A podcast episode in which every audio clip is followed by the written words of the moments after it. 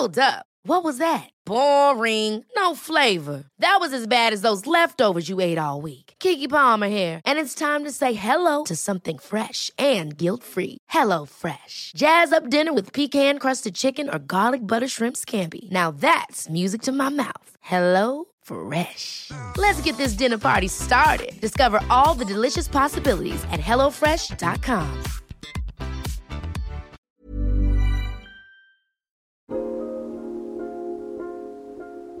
The other week, we had my colleague Matt Vella on the show, the FT Weekend magazine editor.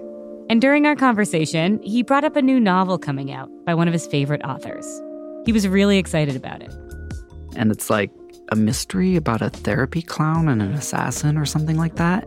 Cannot wait. I've never laughed out loud so much to the point of people around me worrying that um, maybe I was having a medical condition, uh, as I have when I read her previous books. Matt is talking about the new novel from the writer Lorrie Moore. It's called I Am Homeless If This Is Not My Home.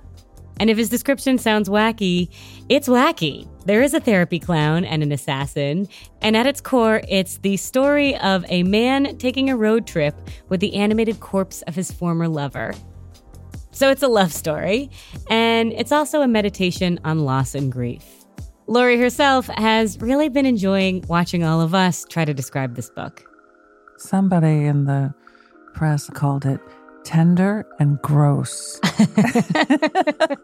which I thought was funny. Yeah. Because I hadn't seen those two words put together before. But I thought, yeah, that's probably right. It's tender and gross. Yeah, it is. It is tender and gross. It's somehow gruesome and beautiful um, at the well, same that's time. well, that's good. Gruesome and beautiful is probably what I was aiming for. Lorrie Moore is one of the most esteemed short story writers of our time. She's known for sweeping in just one paragraph from impossibly funny to devastating and back. Lorrie has been prolific over her 40 year writing career, but her fans have missed her. This is her first book of new literature in 10 years and her first novel in even longer.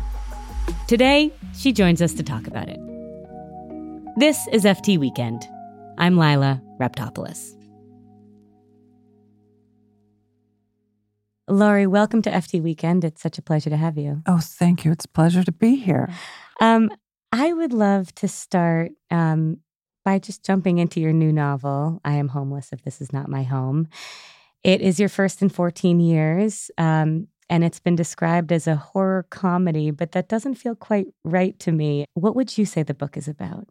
Um, well, I would say, I would say it's a love story and and sort of a ghost story and sort of a metaphorical ghost story about things returning and things resurrecting themselves. Um, it doesn't really quite conform to any genre, Mm. so it's a little um, genre bending, I guess. But I think of it as primarily a kind of love story that's sad. Mm, But there is comedy in it because the world has comedy in it, and you you just have to get that down. yeah. Um, you can't ignore it.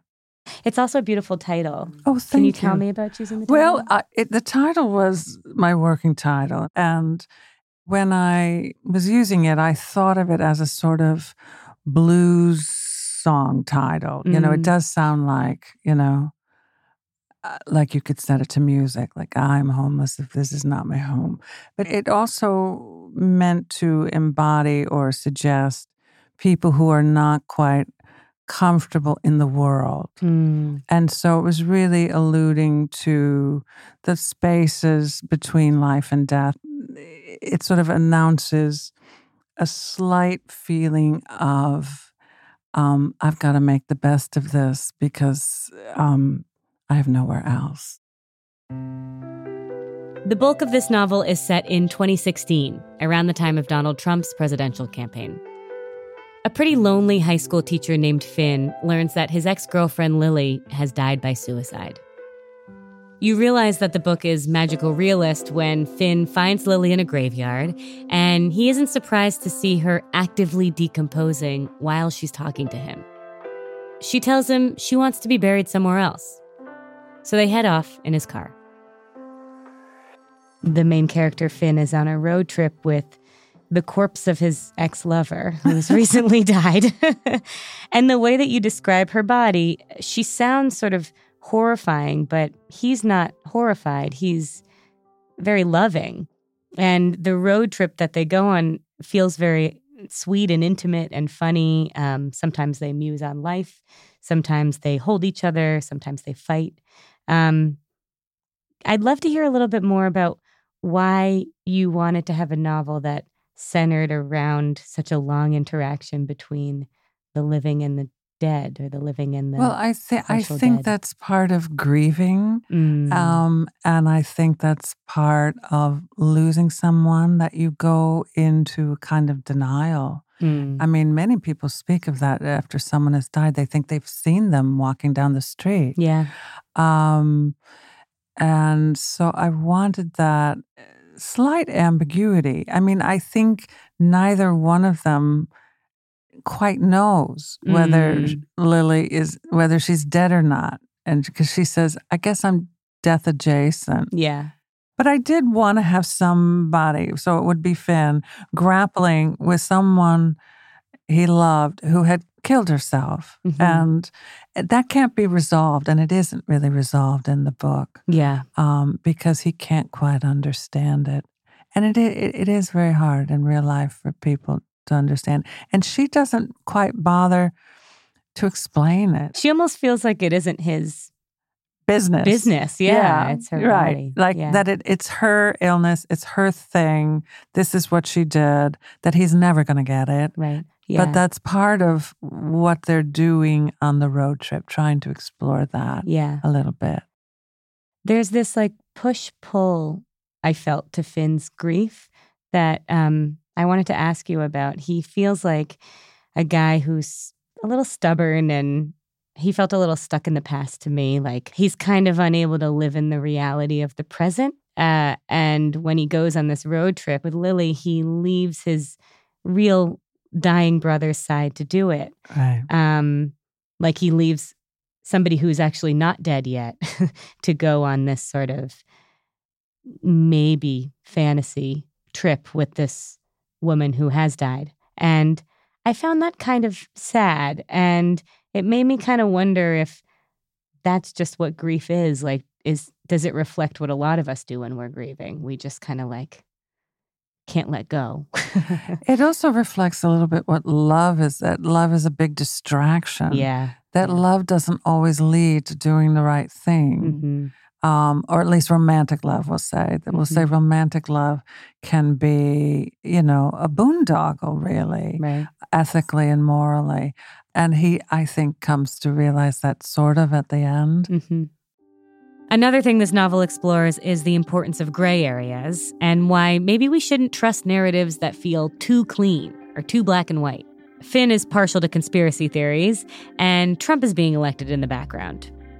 So Finn's paranoia sort of reflects the distrust many people had that year about what was real and what wasn't.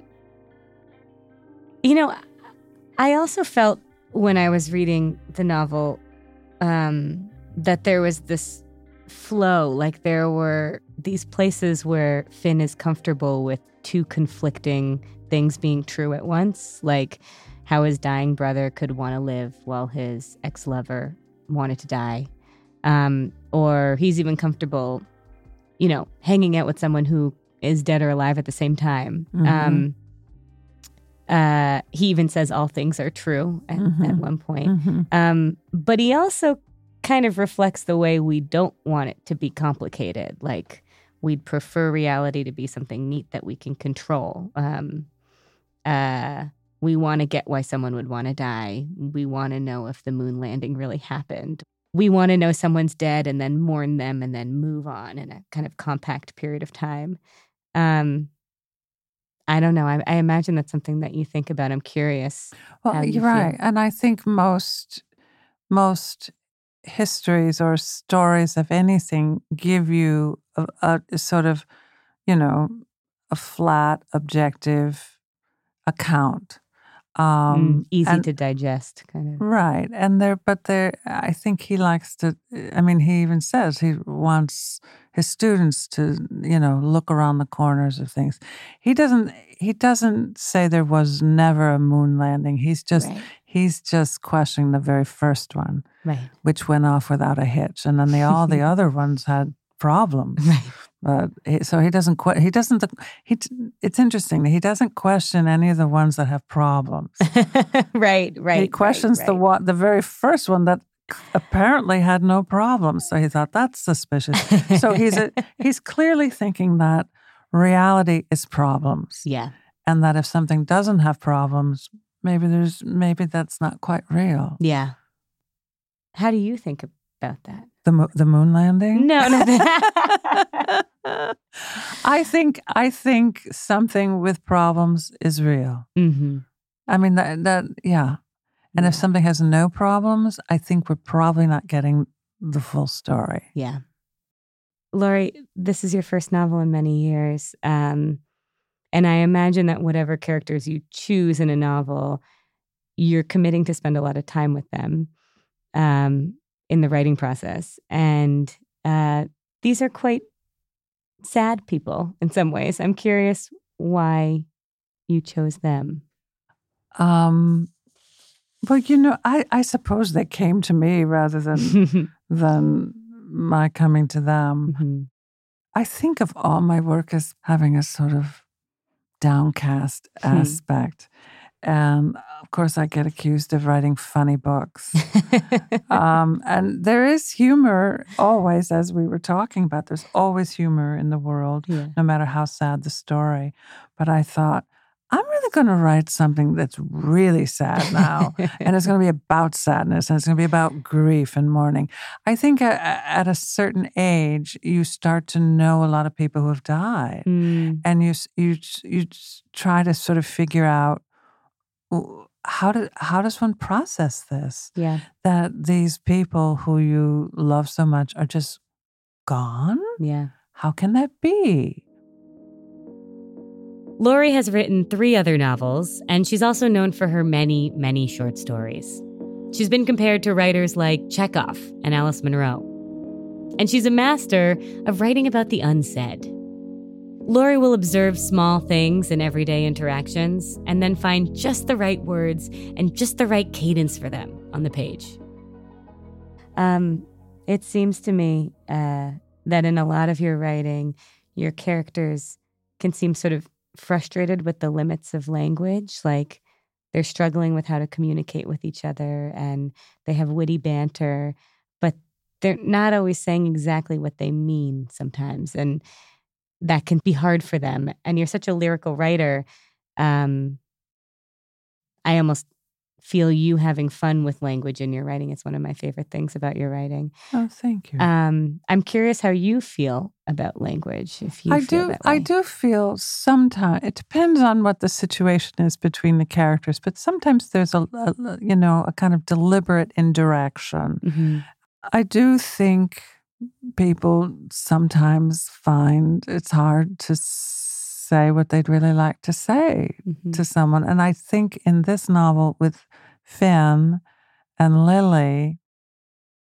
He postpones what he really wants to say Yeah. until the end.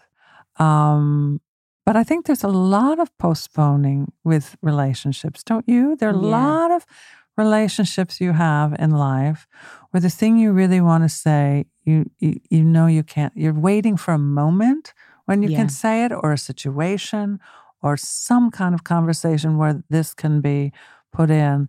But but it may come, it may not. Mhm. Um, That's true. A lot of life is holding back holding things that you're not quite ready to say. right or the other person you, you're quite sure is not ready to hear yes. right Yes. yeah yeah yeah Yeah. And sometimes the whole thing can seem so exhausting that it's easier not to do it. Um, has your relationship or how has your relationship with language changed? i don't i don't know if my relationship to language has changed i've always been interested in poetic language Mhm, um and i've always been interested in dialogue mhm. Um, and I think both those things have been in my work from the beginning. I love getting characters in a room or in a space talking, Yeah. um, and that that comes from a love of theater. I think Mm, I love I love plays, yeah. and I love dinner parties because they're like plays that you're in. That's true. Yeah, There's a pitter patter to a dinner party. There's Yeah. kind of a musicality to yeah, it. and there can be tension. Mm-hmm. Just like in a play, there's tension. In a dinner party, there can be tension. Mhm. I always say when I'm at a dinner party where the tension starts to happen and someone tries to subdue it, I say, no, the best dinner parties have a little bit of tension. Those are the ones that are memorable. Now, you don't want, you know, it to go overboard. Right. But a little tension is very revealing. Yes. And um, it's also what narrative artists do. Yeah. We recently interviewed uh, Georgi Gospodinov Oh, on the show. I love him. Yeah, he recently wrote the International Booker, and he talked about voice and his writing like it was he was sneaking poetry into his prose because Mhm. people don't buy poetry anymore and it was his way of being a poet Oh. and you know there's this musicality to your voice that's so strong and um uh there's sort of a cadence and a rhythm to it as you were saying Oh, thank the- you. Thank you for saying that because I do hear it that way. yeah I do. You know, he and I he and I were were fellows at the Cullman Center dur- Mm. when I was researching this book. And he. Oh wow, you were you were working on your books Yes. at the same time. Um, so do you feel the way Georgi does? Like I'm curious mostly about the musicality of your writing. Are you hearing it as you're writing it? Yes, yes. It's not it's not a sound I can reproduce by reading it out loud. There are many writers who read their work out loud and then they can hear it. That's not what I'm writing to. So Mm. when I'm reading aloud, I'm often hearing something that's different what, from what I'm actually aiming for. They, I'm aiming for something that my inner ear, my mind's ear, hears Mm. and so it's probably um, it's probably a musical kind of ear Hmm. and i am writing to that ear You know, Lorrie, your work is so beloved. And in 2020, Everyman published an edition of your collected stories, very Oh, beautiful yes. one. And uh, it's an honor usually reserved for dead writers. i felt a little dead i'd have to say I was wondering, what was that like? Like, how do you kind of Uh, place it that? felt a little posthumous and i thought i'm not dead yet i really have other books and i'm going to show them i have other things yeah. and so this here i am My last question, Lorrie, is just what are you thinking about now? Like, what's rolling around in your mind creatively? Are there themes that you're thinking about for the next project? What are you willing to share? well i just spent four months in berlin Mm, And so I have a Berlin themed uh, narrative that I'm thinking about. mm, And so that will be my next, my next piece of narrative. Now, whether it will be long or short, I don't know. But it was really a fantastic experience to be there Mm. for four months. What a tragic and unusual city mhm. it is in terms of in terms of history. Yeah. Um, and it wasn't something I had really given a lot of thought to, but it, I'm giving a lot of thought to it now. Yeah. Um, Lorrie, thank you. This has been a real honor. Oh, well, thank you for having me on. That's great.